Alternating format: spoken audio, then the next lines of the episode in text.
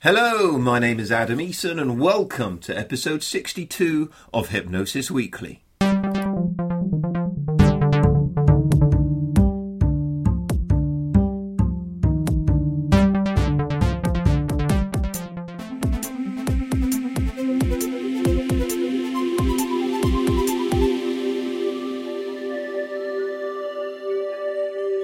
Hello hypnosis friends, and a very warm welcome to Hypnosis Weekly. Once again, in my own highly biased opinion, I think I have a back of the net, goal busting, first of the new year show lined up for you today.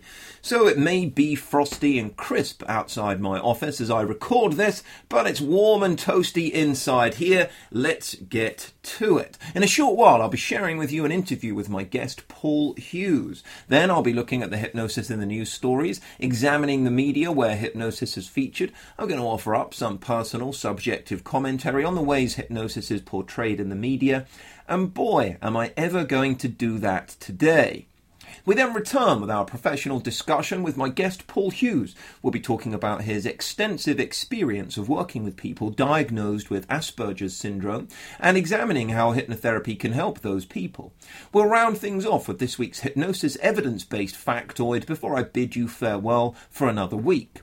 As I say at the beginning of every Hypnosis Weekly episode, this podcast is something that I want to encompass a feeling of embracing diversity, celebrating the field of hypnosis, and encouraging friendly, professional, enjoyable discussion and debate, as well as doing its best to inform and educate.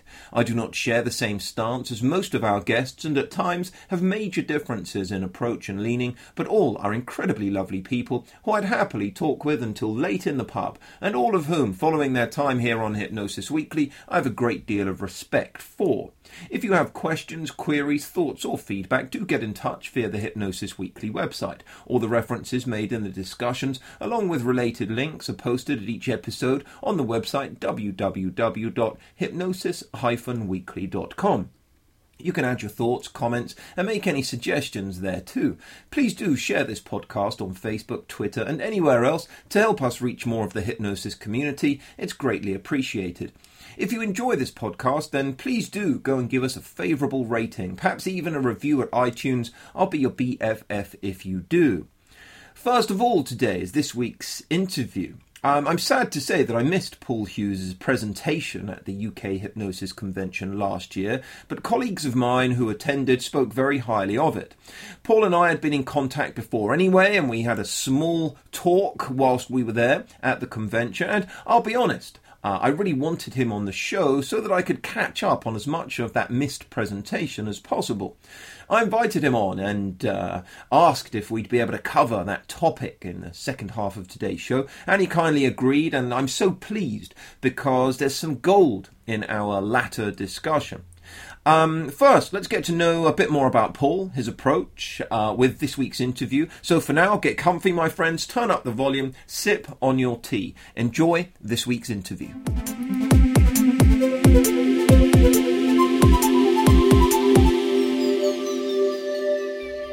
So, as I've just been discussing, I'm delighted to welcome to Hypnosis this week's guest, the one and only Mister Paul Hughes. Paul, welcome to Hypnosis Weekly. Thank you, Adam. Hello there.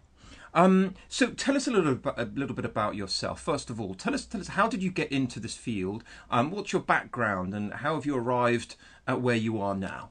Okay. Um, I was a real reluctant convert to this kind of thing. Um, my mother was an alcoholic and bipolar, and it wasn't a great experience growing up in that environment. No. And um, I was a very angry young man. But, you know, counselling was for the weak and hypnotherapy was for weirdos. Until finally, aged about thirty-five, I ran out of road. There was just nothing else to be done with all this anger except take it to someone who could possibly help. And so I went to a counsellor and then to a hypnotherapist. And I found the experience so amazingly transformative that when I became very, very disillusioned with teaching, I woke up one morning and thought, why not become a hypno-psychotherapist? Well, why not become a psychotherapist or a hypnotherapist? Mm. And I found a course that combined the pair. Mm. Um, and so I began the four-year path to U K C P accreditation. Great. And, uh, well, here I am now. I think I'm in my fifth fifth year of full, well, not quite full-time practice, but fifth year of being qualified. Yeah, yeah, great, great. And and the field's all the better for it. The field is definitely all the better for having you in it, Paul. T- oh, tell us tell us about, you know, where are you at as far as hypnosis is concerned? So that is, you know, how do you define hypnosis? How did you arrive at this de- definition? And is there a difference in the way in which you explain hypnosis to your clients and, and your own individual conceptualization and so on? Um, tell us a little bit about where you're at with that. I think there has to be a bit of a difference between your own concept concept of hypnosis and what you explain to clients, because no one has ever fully proven what hypnosis really is. Mm. You yourself gave a rather good talk at the conference we both went to in London. Yeah. And you established that hypnosis is definitely not relaxation. They may be concurrent, but they're not the same thing. Um, I think clients need a rather more definite idea of what it is. If you spent half an hour meandering through the different possibilities and the different theories, then perhaps you would cause a lack of confidence. Yeah. Um, I believe hypnosis is suggestibility, and I believe it's suggestibility contained within a variety of different states. Mm. Um, we have people who use confusion as a means of induction, the handshake example. There are people who will use Um, a narrowing of focus or a great broadening of focus into an overload scenario, where at some point um, the critical factor, whatever that may be in real terms, whatever we call the critical factor, is suspended to a certain extent, and therefore we are in a suggestible state. Hmm. Uh, my, my sister, when we were kids, she discovered that if she crept into her parents, our parents' bedroom first thing in the morning when they were dozing, she could ask them questions that normally to which the answer would be no, and the answer was magically yes, and she used this to great effect. Um, I didn't discover this, and I didn't even attempt it after I wasn't brave enough to try. But um, yeah, she discovered that worked. So the hypnopompic state, the hypnagogic state, confusion, shock, awe, I think those are all states which are rather different in themselves, but which contain suggestibility as a as an ingredient. I don't know how that sits with you, because you've done a lot more reading about this than I. Well, well, heck, heck. It's it's not about me today. It's all about you and what you think, and I'm fascinated in that. And and I wish, I wish, I wish I had discovered this um, uh, this about my own parents when I was a small boy, um, um, and got into the bedroom and asked for that B M X uh, at that time mm. of the morning. Um, um, so, so t- tell us a little bit about, about some of your influences within this field. Then, um, um, what are your major influences in this field? What are the uh, the books, the authors that have taught you the most? Perhaps the teachers that have been most influential upon you, and some of the reasons why. I like clarity. I like simplicity, and so Good. I am drawn to those authors who try and make things eminently readable and understandable. Yeah. Um, I really liked reading, was it Heller, Ma- Monsters and Magical States? Yes. Because I do yes. believe, as I explained earlier, that hypnosis is contained within a variety of states. And I like clients who find themselves engrossed in their own emotional state in the in the therapy room and using that and utilising that to lead them into hypnosis. They're taking themselves there anyway. So I like Stephen Heller a lot. Yeah. What I've read of his. Um, other simple people like Yapko. Yep. He wrote a comprehensive book, Trance Work. Or was it just called Trance? I forget now. No, no, Trance. You're right, Trance Work, yeah. And it was all just laid out. And what I also liked about him was that he is undogmatic.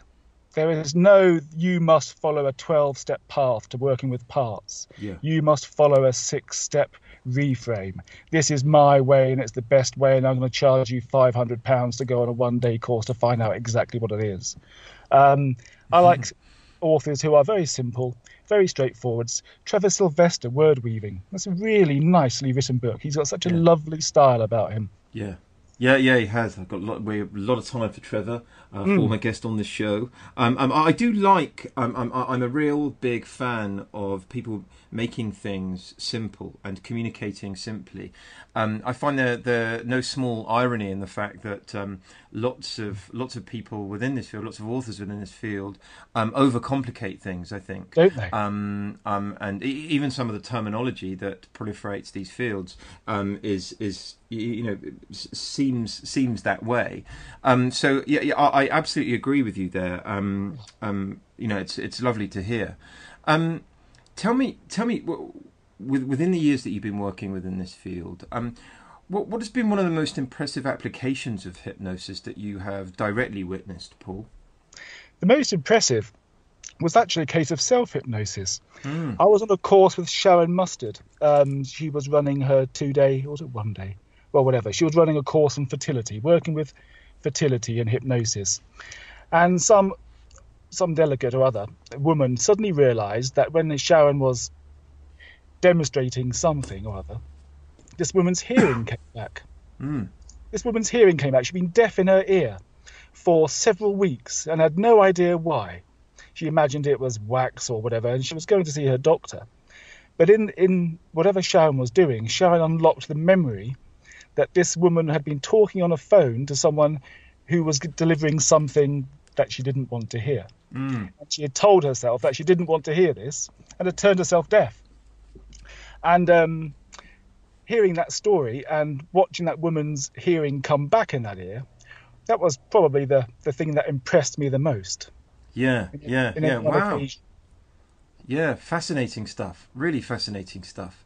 Um, if we could, if we could wind the clocks back, um, sure. If you could go back to when you started out as a hypnotherapist, uh, uh-huh. hypnosis professional working in this field, knowing the stuff that you know now, is there anything that you'd do differently? And if so, um, would you would you share that? And is there any advice that the person you are today would give that younger you that you'd extend to our listeners and hypnotherapists of today? I think I would, if I could go back in time, two things. First of all, keep it simple, um, because I have a, a tendency to try and overcomplicate things in all areas of my own life. So um, I would tell myself it doesn't have to be complicated. Keep it simple. I learned that a couple of years in, I think. Yeah. Secondly, I would tell myself just to relax. If you're doing the right things, then then success will come. Yes. Um. I tend to operate from a position of scarcity, whereas others operate from a position of abundance. So even now, I've got fifty-four clients on the books, and I'm thinking, I want sixty. I want sixty. It always has to be more, more, more. Yeah. Um, yes. So I would go back and tell myself to, A, relax, and any student.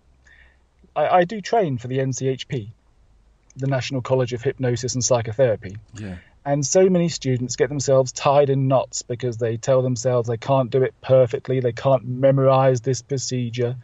Hypnosis and its application are a set of core principles.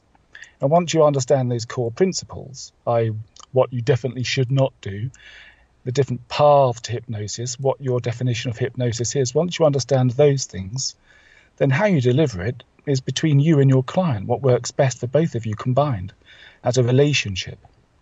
And also, I suppose, I forget the precise reason why I opted for hypnotherapy as opposed to, I don't know, Gestalt counselling or something, something else. Mm.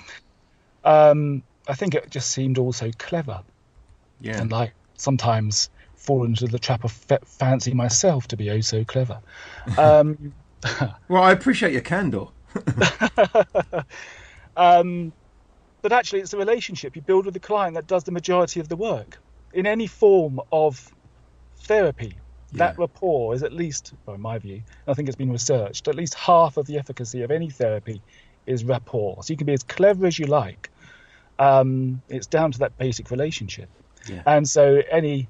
I'm meandering now, aren't I? I've gone quite off track. No, and no, so no. Any, I, I, you know, I, I really agree with, with, with what you're saying here. So my advice to any student would be to focus upon whatever it is that builds that rapport. Um, because everything you do in a therapy room is suggestion. Every single thing. As, was it Marisa? What was her name? Marisa Peers in London. Right, okay. The American lady. She was explaining that uh, everything is suggestion. Ah, yes, so, yes, yeah, yeah, yeah, yeah, yeah. Melissa Tears. Melissa Tears, oh dear. Yeah, okay. yeah, yeah, yeah, Sorry, yeah that's right, okay. Melissa. Yeah, yeah, um, yeah, yeah, yeah, yeah.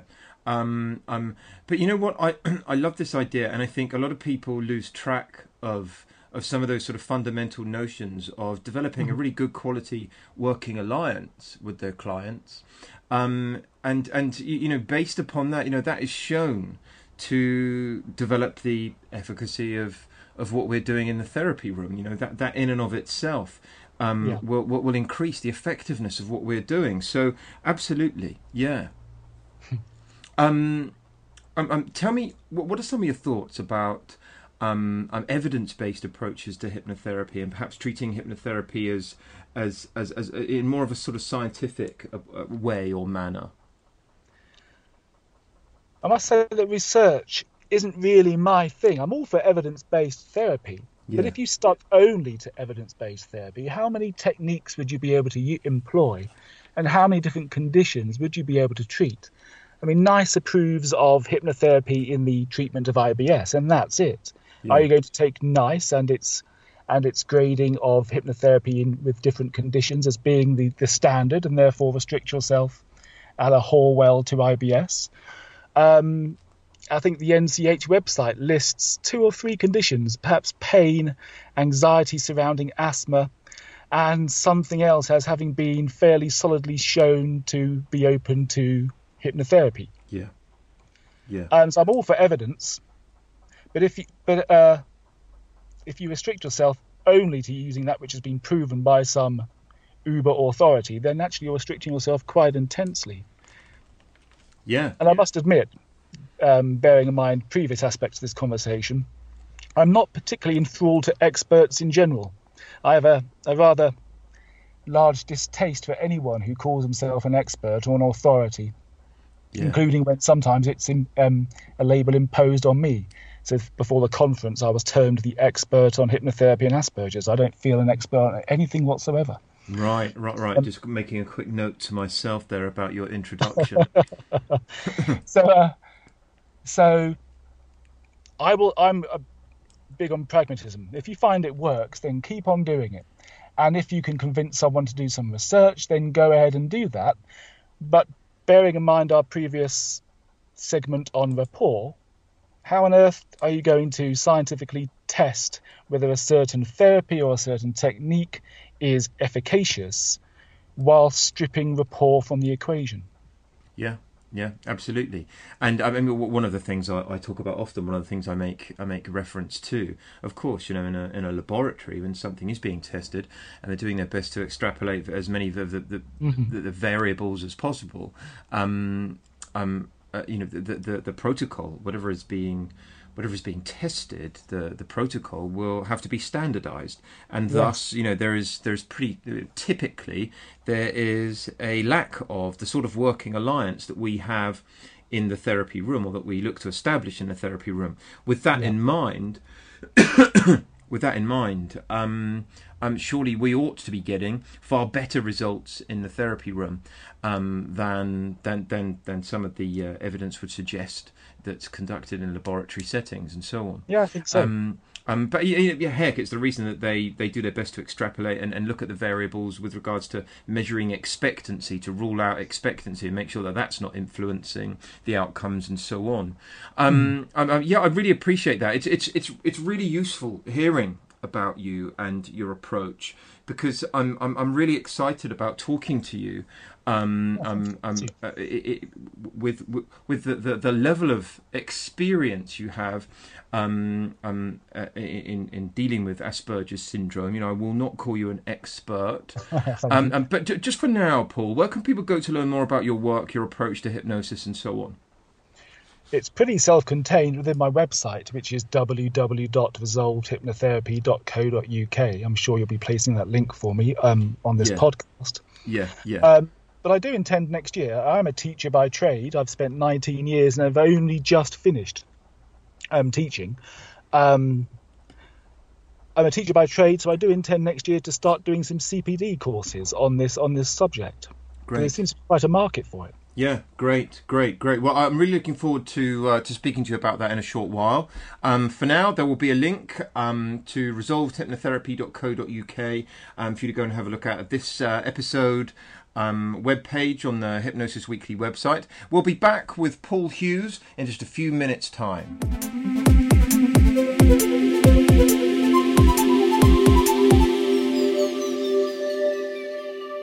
I really enjoyed that. More from Paul later. On to this week's Hypnosis in the News then. Just a single story that I want to talk about today, mainly because there is just so much that I believe is wrong with it, that anything more would be overload for a single podcast edition. So, an episode of the T V show Doctor Phil has an accompanying website article that leads with the title, "A lawyer convicted of hypnotising and assaulting his female clients." Um, there's an initial video clip uh, of some of the highlights from the show, and there's a number of bigger clips that you can get sent off to to, to watch and so on, um, um, of, of people that feature in the show, um, giving accounts, um, and accounts of a number of other people who have had um, some um, unpleasant experience with an attorney named Michael Fine.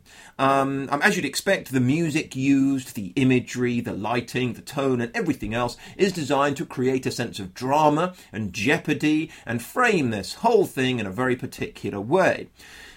The key issue that I have is this, really. The accounts of the people with regards to hypnosis are incredibly inaccurate. They are misleading. They are misplaced. They all focus on a simply incorrect notion of what hypnosis is and how it's being conceptualized. Now, I'm not condoning the attorney's be- behavior. He got convicted and is now serving a twelve-year prison sentence. But how much of what he did was truly because of hypnosis, or of him wielding hypnosis uh, for, for, for, for, you know, in, in, in this sort of Svengali-like manner that gets portrayed within this show? The things being claimed here in this show cannot be done, you know, wielding hypnosis. And as hypnosis professionals, I think we need to stop these sort of messages making their way into the public somehow. Firstly, there are many people within these these clips that are suggesting that or, or, or, That, that, that hypnosis is being done against their will, that they are somehow a sort of passive recipient. Now, you know, we all know hypnosis is collaborative. A hypnotized individual must engage their own imagination. They must use their own cognitions. They must create a level of self-deception even at times. They must respond and react to the suggestions given. They are an active agent in the process. As I've said before, they're not a docile automatron responding in a machine-like fashion to all suggestions that are being given by the hypnotist. Hypnosis depends more on the efforts and abilities of the subject than on the skill of the hypnotist. And, you know, that's a, there's a strong evidence-based supported fact there, you know. You just need to look at the work of Hilgard, nineteen sixty-five, that's been replicated. Subjects also retain the ability to control their behaviour during hypnosis, you know. Um, um, um, Stephen Lynn, uh, Rue and Weeks, uh, nineteen ninety, wrote about this. Um, um, so, you know, not only do they retain the ability to control their behaviour during hypnosis, to refuse to respond to suggestions, they can even oppose suggestions. Um, secondly, you know, a lot of people Um, um, often portray hypnosis, as as is done within this story, that they have no memory of what happened. Um, um, the, the hypnotherapist that they got onto the show even defends this notion that hypno- hypnotic amnesia can occur. Um, um, but, you know, that's something which can happen completely without hypnosis. Um, um, and, and this hypnotherapist suggests that everything that's being suggested within this show can happen when it really can't. Hypnosis cannot be wielded to make people not recognise, not be aware that their underwear's been tampered with, you know. If if they truly were not aware that their underwear was being tampered with, that it, it, then it wasn't hypnosis, you know. Evidence suggests spontaneous amnesia is actually rare. You know, Simon and Salzburg um, um, um, provided evidence to support this in the nineteen eighties.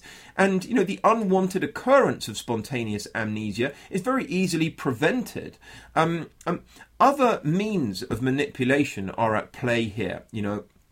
As Doctor Phil himself suggests, you know, the desire to please, the social context, the powerful role. You know, like I said, Doctor Phil quite rightly suggests that a number of other things contribute to making these individuals vulnerable. Yet such a thing does not make as good a headline as using the word hypnosis, which um, which which they've plastered everywhere. So they use hypnosis and the connotation around it to create this intrigue, this drama, and to lean upon some popular misconceptions of hypnosis. Then later on, they actually state that it was really a combination of things that were at play here. And that annoys me, I've got to be honest. Thirdly, there's a female judge on the show who claims that um, um, this man tried to influence her too by waving his pen in an unusual fashion as some sort of induction that, that took her over, like the eyes of the snake from the Jungle Book. You know, but, but come on. Suggestions can be responded to with or without hypnosis, and the function of a formal induction really is primarily to increase suggestibility to a very minor degree. You know, it's negligible. You just need to look at the work of Barber and Hilgard in the nineteen sixties with regards to this. You know, the people featuring in this show talk about almost like a blackout-like experience. And I'm really sorry that they had that experience, but that's not hypnosis. Hypnosis is a cognitive, active procedure. Most hypnotized subjects do not describe their experience as trance, but as focused attention on suggested events. Um, um, um, and, you know, read the study by McConkie from nineteen eighty-six to support that. You know, and as I've mentioned on this show before, hypnosis is not a sleep-like state. You know, Eva Bagné's work um, from the seventies and the nineties, you know, demonstrated that um, incredibly well. Um, um, and, and heck, those of you that, that want to know more about any of these studies, um, go check out our online advanced hypnotherapy courses or something like that, you know. But your diploma courses and your diploma level training should have been highlighting all of this stuff anyway. But this entire show preys on fear. It uses misinformation to portray hypnosis in a way that will worry and wrongly create fear, just so that they can add drama to their T V offering. And it maddens me. What is it with people called Phil harming the image of our wonderful Phil? First, we had Philip Schofield on I T V's You're Back in the Room, and now Doctor Phil in the U S. You are both on my blacklist, for what that's worth. Okay, links to this particular media story is listed under this week's podcast entry on w w w dot hypnosis dash weekly dot com. Okay, next up, uh, we have this week's professional discussion then. Um, and I welcome back Paul Hughes.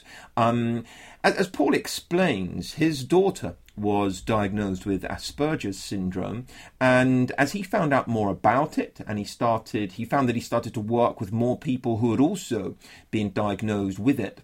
Um, and, and as I mentioned earlier, I was really keen to discuss this with Paul for a number of reasons that will become apparent, I think, as you listen. Working using hypnotherapy with people who have been diagnosed with Asperger's, that's what we discuss here. It's fascinating stuff. Here is this week's professional discussion with Paul Hughes. Enjoy.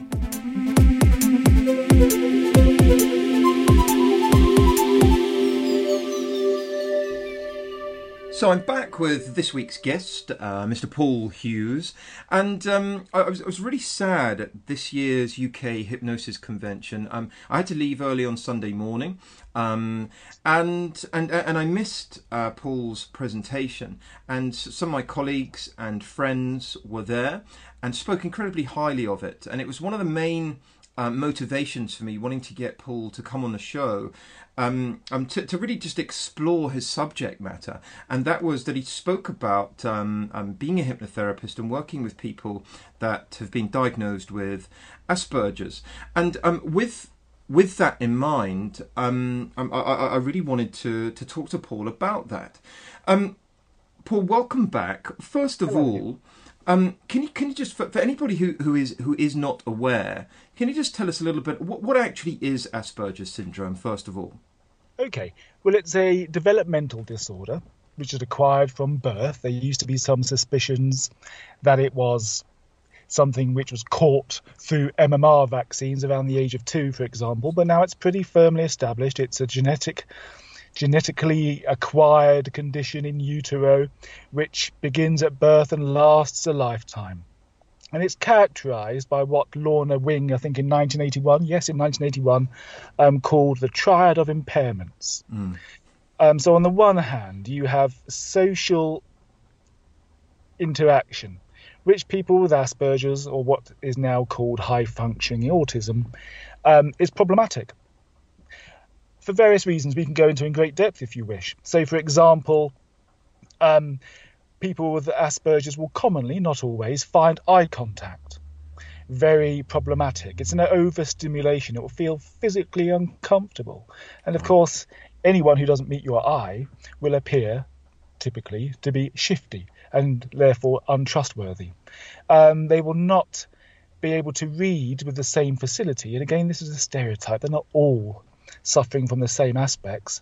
Body language. And again, as any hypnotherapist knows, ninety percent of our communication is non-verbal.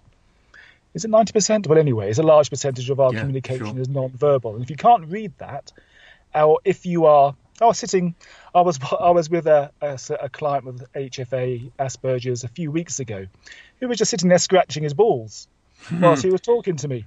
And of course, I didn't bat an eyelid because I'm fully aware he didn't mean anything by it. Yeah. But you and I would not do that because that would be seen as being inappropriate. But why is it inappropriate? There's no good reason for it to be inappropriate. Um, it's just a social convention that scratching one's genitalia is seen as being a bit rude, but there's no good reason for it. It's just a part yeah. of the body. Um, so that's one part of the triad of impairments. I, I am now going to use that that, that line of argument um, to, to make it okay to scratch my balls wherever I go from now on. I'm glad I could help. um, uh, yeah, and me too, actually, because I'm rather sick of having to do it so repetitiously. yeah. um, What else? Uh, there's so there's communication. And actually, the D S M five has merged these two together because they're quite hard to tell apart sometimes. Sure. So communication.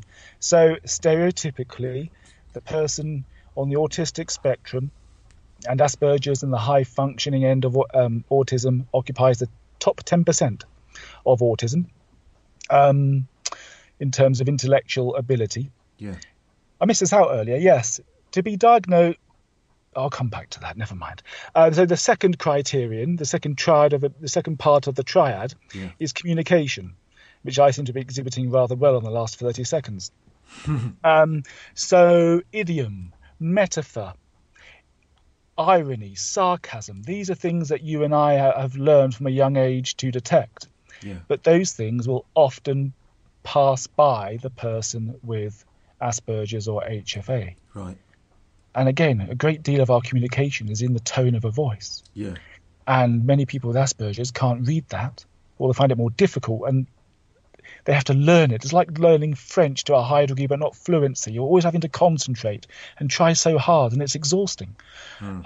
Um, they won't be able to read the intonation of a voice. And so, you know, people will lay themselves open to manipulation, mm. to being bullied at school, through being encouraged to do bad things because it's okay, because they're desperate to please quite often. And the third part of the triad of impairment is imagination. There are some people who cannot visualize. There are some people who cannot, who don't have an internal voice. I've met a couple of people with Asperger's who don't have an internal voice, and so they externally um, vocalize their thoughts, and it drives right. their relatives mad. Yeah. Um, imagination in terms of flexibility. I don't know if you've seen uh, The Big Bang Theory, but Sheldon Spot, where he yeah. sits on a certain part of the sofa and no yeah. one else must sit there, and his world collapses if he can't get to eat, I don't know, taco on Taco Tuesday. Yeah. Um, so some people with Asperger's become incredibly routine-bound, incredibly dependent upon predictability in their lives, and of course people in the world is not predictable, and this will cause them incredible stress because they try and keep their world very safe, very predictable, and people aren't predictable. People say things they don't mean. People say things, I'll, I'll see you tomorrow, I'll call you tomorrow, and they call the day after. And that really aggravates a lot of people with Asperger's. I hope I, I've been rather rambly the last five minutes. No, but it's no, that social yeah. interaction which is difficult, communication which is difficult, and a degree of mental flexibility. And what makes this difficult for therapists, maybe I'm leading into your next question, is that globalization is very difficult for many people on the autistic spectrum. So if I learn a skill to play basketball, I will understand immediately and intuitively that I can apply those same skills to netball. Yeah. And many of your clients will find, oh, if I can be confident here, then I can take those same skills and apply them over there. Yeah. Um, but that doesn't work in quite the same way with many people with Asperger's. They can't globalize so easily. Mm. So you have to be very directive as a therapist. You have to be, you have to make sure that you are very illiteral um, often. I mean, there are many people on the autistic spectrum who do understand idiom and metaphor and intonation and pitch and tone, but they have to work a lot harder at it in the main. Yeah, yeah, yeah. Um, this is fascinating. I'm, I'm, I'm, we're going to explore it, some of those cool. some of those areas in a little bit more depth in a moment. Um, um, but but just tell us, if I just take a, a very slight step sideways, or, or even slightly slightly backwards for a moment, tell us, how did you come to develop an interest in this area at all? Okay, well, I remember ten years ago making asparagus jokes or Asperger's jokes. Well, this wasn't ten years ago, maybe twelve years ago, you know, laughing along with my teacher friends, et cetera, et cetera, not as students, because I didn't know anyone with Asperger's, or at least I didn't know I knew someone. But then it so happened that my eldest daughter um, was diagnosed by the age of three with Asperger's. Right. And that was horrific. I yeah. thought that was the end of the world. I responded to that as if my child had cancer or something. And in fact, I, I recall denying it for a long, long time. Oh, not my daughter. She can't have that. Look, she can look me in the eye, and et cetera, et cetera. Yeah. But uh, obviously, after a while, uh, A, my wife was sufficiently pissed off to force me to do some reading. B, the evidence began to mount as Alice grew older, and see, you know, it really isn't so bad. In fact, it's not bad at all. People with Asperger's are, in the main, a lot more lovely than your typical neurotypical. On average, I'd say I like people with Asperger's a whole lot more, because one of the things that typifies them, stereotypically, because they somewhat lack or find a theory of mind more difficult, they find it more difficult on average to lie. And they say what they mean, and they say what they think, um, which doesn't always help out with socialization. Mm. Um, so anyway, I find them incredibly honest and open and beautiful individuals in the main. They can learn to lie. They can learn to be devious. And I'm sure there, there are some thoroughly unpleasant types out there. But the people I meet tend to be gorgeous. Yeah. Anyway, so yes, Alice um, was diagnosed with Asperger's by the age of three, which is quite uncommon to be diagnosed so young. I'm still discovering individuals and recommending they get themselves assessed in their fifties and sixties. Yeah, yeah. Um, and then I was training to be a therapist and struggling to find something I wanted to devote fourteen thousand words to, something which really, really grabbed me. Yeah. And I thought, well, there's nothing at all. There's one page in a book by Yapko, written by Missus Yapko. There's one page somewhere online in Google Books uh, which mentions Asperger's and hypnotherapy in any great depth. So why not just be the first person to start writing anything? Start exploring it. Yeah. Yeah, indeed. Yeah. And also, I just started getting phone calls from parents of people with Asperger's out of the blue. I hadn't even mentioned it on the website. Mm. I'm not big on this universal attraction or destiny or these woohoo ideas, but it did seem as if people were coming to me um, with Asperger's. Mm, mm. It was quite strange. Yeah, yeah, yeah. There was something cosmic occurring. Let's yeah, yeah let's say that. So um, um, now you mention on your website that, that, that, that, that the dissertation that, that you were just referring to there, you then subsequently presented it to the N C H P's um, annual conference. Yes. And and you say on your website, as a result, they partially lifted their ban on the use of hypnotherapy with A S D conditions. And and yeah. I, I was fascinated with this. Um, w- would you mind sharing um, what were what were the initial concerns with using hypnotherapy with those that have um, um, um, Asperger's or um, yeah yeah. To be honest, I don't think anyone had really made the, dif- the distinction between your classical um, case of autism and those at the very higher end. Mm. And there are some There are some uh, fora online in which people with Asperger's have opined that they are immune to hypnosis. Right, yeah. I don't find this to be the case whatsoever. But I just think no one had given it any serious thought. I think it was just, oh, autistic people are in a world of their own. We can't reach them. So let's just say it's unethical to exploit them by offering. And perhaps some people had offered in the past to attempt to cure them. There are some nuts out there, in my view, who think that autism can be cured. Mm. And so perhaps it was just one of those things where they didn't know very much about it, and uh, therefore it insisted upon a blanket ban. I don't think it was just uh, the N C H P either. No, sure, sure. So the um, um, you, you, you're not attempting to cure the Asperger's itself. It's no. more some of the comorbid conditions. Um, um, it, would I be right in saying that?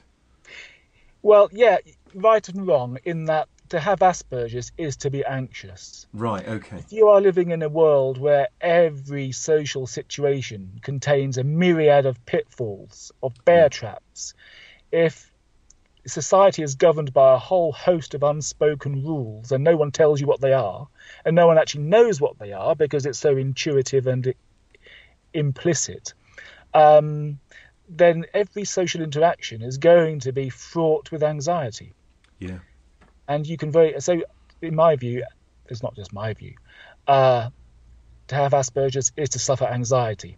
Yeah. That's not comorbidity, that's uh, no, part and parcel. No, yeah, but yeah. yes, half of people with Asperger's will be suffering some comorbid condition. O C D is quite common, depression, quite obviously. Yeah. Um, There are some people out there with addictions. They've used alcohol to try and calm themselves down.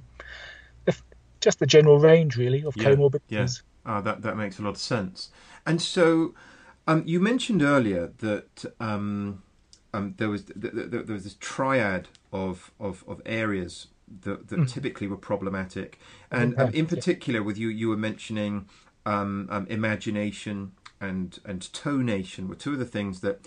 that really stuck out with with with that, as far as I was concerned, because I think um, you know, for many people, many many hypnotherapists, yeah, um, um, the use of imagination, the use of tonation in particular, um, are, are really important, really central to yes. their approach. And you, and you started talking about needing to be more directive.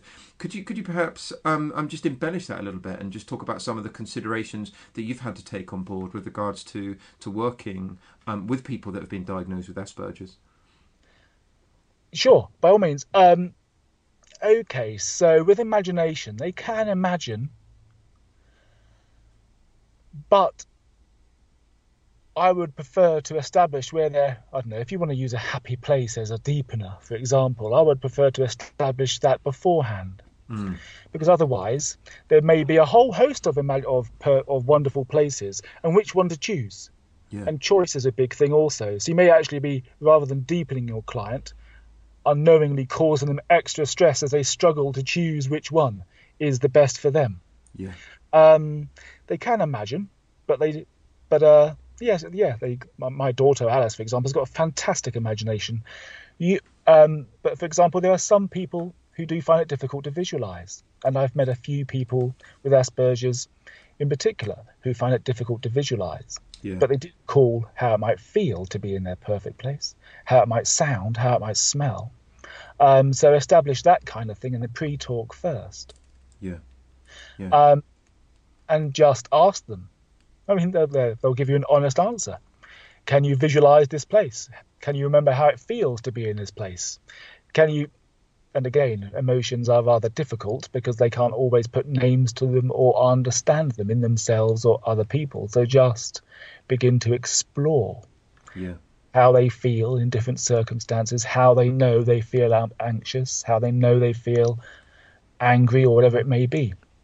Yeah. Um, so yes, imagination is um, potentially an issue, but that's largely because choice overwhelming choice. I don't know if you've read about the jam test, but even pe- even neurotypicals find it incredibly difficult to choose when faced with an overwhelming variety of possibilities, and that's yeah. particularly true with, with autism.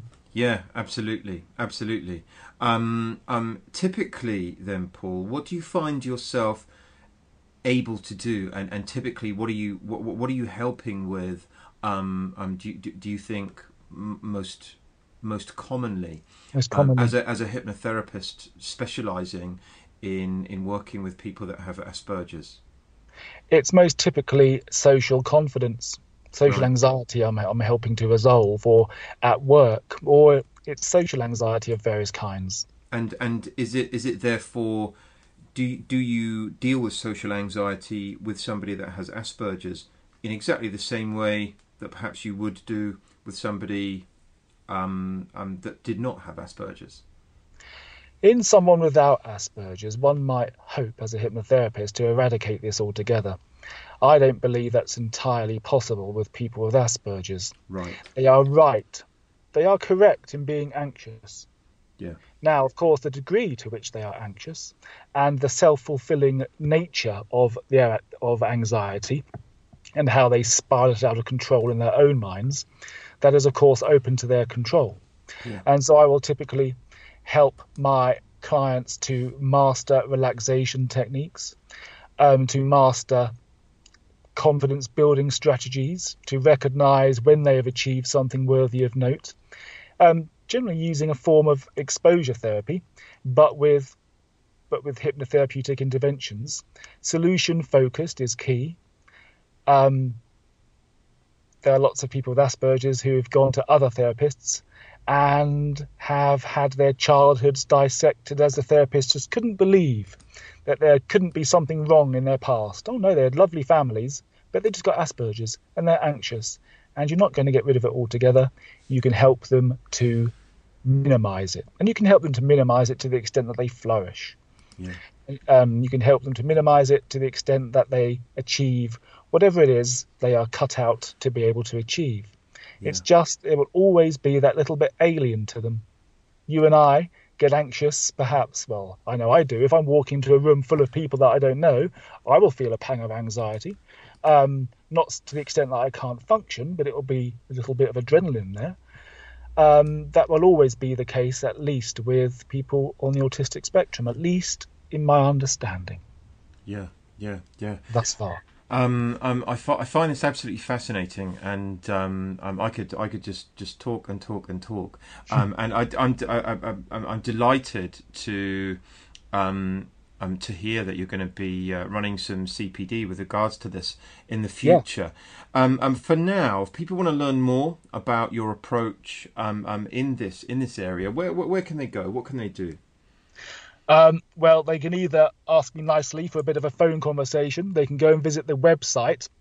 They could even, I suppose, ask my dissertation, although I'm planning to uh, expand this into a book at some point. And good. My dissertation was written before I'd actually met very many people with Asperger's, and pretty much you can chuck most of it away, I, I suspect. It needs to be quite heavily rewritten and edited. Well, we'll, um, we'll we'll wait for the book patiently. We will wait for the book and wait for the courses. But but, but but in the inter, in the meantime, they can also go to resolved hypnotherapy dot co dot U K, because you've got some you've got some pages with regards to your specialisms on there as well, haven't you? I do have some pages on it. Yes. Yeah. Um, all I would ask is that no one telephones me and asks for a script with which to cure Asperger's, which I've had a lot of. yeah. yeah, yeah, yeah. If I were you, I would just, I would just ignore any requests of that kind. Don't, yeah, yeah, don't even reply. Um, um. And if you're interested, then get in touch by all means, but don't call me, ask, tell me you've got a client with Asperger's on Monday and it's Sunday evening, yeah. and expect me to be able to kind of encapsulate it all in a nutshell, because all I can ever do really in, in an interview like this or over the phone is give a fairly stereotypical approach where every single Aspergian, that's not a, that's not a, a very nice word, but anyway, every person with this condition is, of course, thoroughly unique. Yeah. Um, and what you may learn from my dissertation will not apply to any or every person with the condition uniformly. Yeah, yeah, great, great. Paul, thank you ever so much for uh, being so generous with, with sharing um, um, in in this area. Um, and there will be a link to um, to Paul's website, uh, and um, do go and uh, have a good read of that. Um, um, all that remains for me to say, Paul Hughes, thank you for coming and being this week's guest on the Hypnosis Weekly podcast. Well, thank you for asking me, Adam. It's been a pleasure.